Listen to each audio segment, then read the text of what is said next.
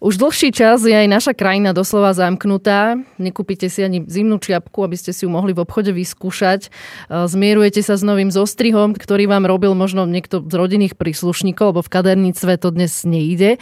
No a neužijete si naživo ani kultúrne podujatia. A práve do tejto témy teraz nahliadneme so Soňou Buckulčíkovou, riaditeľkou Turčianského kultúrneho strediska v Martine, ktorú mám na linke. Dobrý deň, Prajem.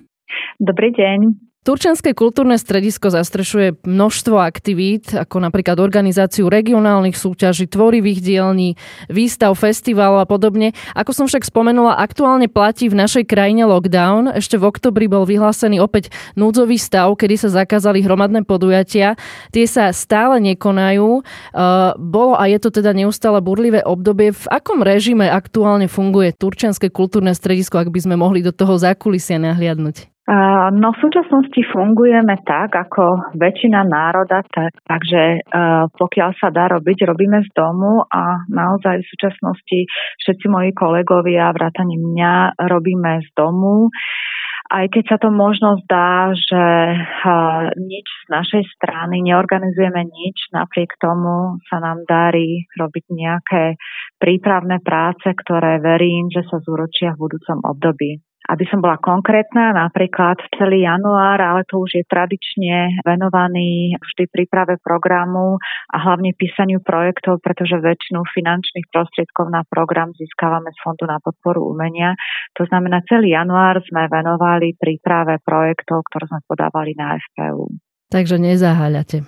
Nie, nezaháľame, ale samozrejme aj popri tom uh, sme sa snažili, snažíme sa trošku aj, aj my prispieť nejakým programom. Celý január bol postavený do, do virtuálneho priestoru, to znamená, snažíme sa aj niektoré podujatia, ktoré sme mali či už divákom opäť priblížiť, alebo výstavy, ktoré sú nainštalované, tak sa snažíme zriadiť virtuálnu galériu, aby si aj prostredníctvom nej mohli ľudia nahliadnúť a pozrieť sa na vystavené práce, ktoré prezenčne môžu vidieť.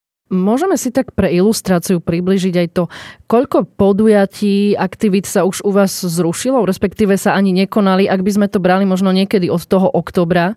No, môžem byť úplne konkrétna. V oktobri sme mali v programe 29 podujatí a v oktobri sa nám paradoxne ešte podarilo eh, zorganizovať 23 z nich. Neuskutočnili sme len 6 ale v napríklad novembri, decembri a januári už to bolo len, 5, bolo len 50% podujatí, ktoré sa nám podarilo uskutočniť. Aj z toho väčšina boli virtuálne podujatia. Sme sa museli presunúť do virtuálneho priestoru, lebo už sa vôbec nedalo nič prezenčne robiť.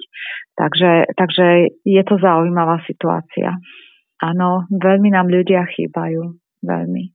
Myslím, že to je oboj strane. Aspoň si teraz aj možno viac ľudia uvedomia, že ako im chýba tá kultúra možno o to viac si ju budeme aj ceniť, eh, keď eh, sa situácia, dúfajme, časom už aj zlepší. Eh, pandémia koronavírusu mnoho vzala, ale čo vám paradoxne možno dala, alebo čo vás paradoxne naučilo toto obdobie my sme už v marci, keď boli určité obmedzenia, tak sme sa snažili pristúpiť k tej našej činnosti iným spôsobom, ako napríklad väčšina kultúrnych inštitúcií. Čiže hľadali sme priestor, že je to naozaj priestor pre učenie. To znamená, že e, snažili sme sa naučiť sa určité virtuálne prezentácie, hľadáme možnosti, ako zlepšiť komunikáciu, ktoré sme sa bežne v bežnej činnosti nemali možnosť venovať. To znamená, hľadáme iné kanály, ako posúvať informácie, ako prepájať ľudí, keďže sa nedá prezenčne, čiže cez prepájanie rôznych komunít, dielanie rôznych podujatí. Samozrejme, že sa inšpirujeme aj u iných inštitúcií, u našej konkurencie, u ostatných kolegov z iných osviet. Čiže je to taká, je to taká podľa mňa taká partizančina, ale určite nám priniesla veľa nových možností, aj veľa nových objavov, ako sa dá nadviazať kontakt s ľuďmi. Bavili sme sa teda o tom, čo všetko sa zrušilo, čo všetko sa nekonalo. Sú však aj akcie, súťaže, ktoré prebiehajú aspoň v tom online priestore, respektíve nevyžadujú kolektívnu priamu účasť. Čo máte na programe v mesiaci február? Mesiac február, no mali sme naplánovanú súťaž Vajanského Martin, recitačný tá sa vôbec nedá, nedá zorganizovať. To znamená, že stále zostávame v tom virtuálnom priestore. Jednak si pripomíname festival bez hraníc, čiže ešte znovu sa vraciame k prezentáciám.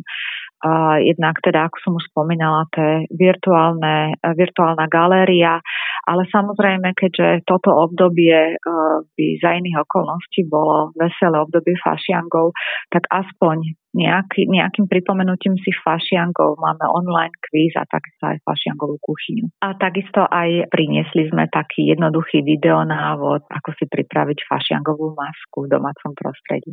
Viac poslucháči a záujemci e, nájdu na vašej stránke TKS.sk, kde máte zverejnený program.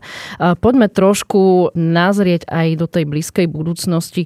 Čo pripravuje Turčianske kultúrne stredisko? Prípadne máte nejaké iné novinky, zaujímavosti? No určite sme pracovali teda na, na regionálnych súťažiach, na krajských, ktoré by tento rok mali u nás prebehnúť. Zatiaľ informácie od nášho metodického gestora Národného osvetového centra sú, že sa súťaže presúvajú do jesenného obdobia. To znamená, že, že regionálne súťaže prebehnú v jesennom období, aj krajské súťaže uvidíme, teda za akých podmienok, aké budú v tom období. Ale určite, čo máme novinku, pretože súťaže regionálne a krajské, ktoré sa týkajú vizuálneho umenia, ako je súťaž ANFO a súťaž Vytvárne spektrum, to prebehnú v pôvodných termínoch, čiže v marci a koncom februára prebieha prihlasovanie do týchto súťaží, ale Turčianske kultúrne stredisko od roku 2021 na 4 roky získalo možnosť uskutočniť celoštátne kolo postupovej súťaže ANFO, čo je fotografická súťaž. Takže súťaž ANFO sa po vyše 40 rokoch opäť vráti do Martina. Na to sa veľmi tešíme, lebo tejto súťaži je prispôsobený aj náš celoročný vzdelávací, ale aj prezentačný program, čiže Martinčania sa budú môcť tešiť na určité spestrenie. K programu AMFO sa v budúcnosti ešte vrátime, povieme si o tom detaily. Ja zatiaľ ďakujem pani riaditeľke Turčianského kultúrneho strediska v Martine Soni Buckulčikovej. Prajem všetko dobré.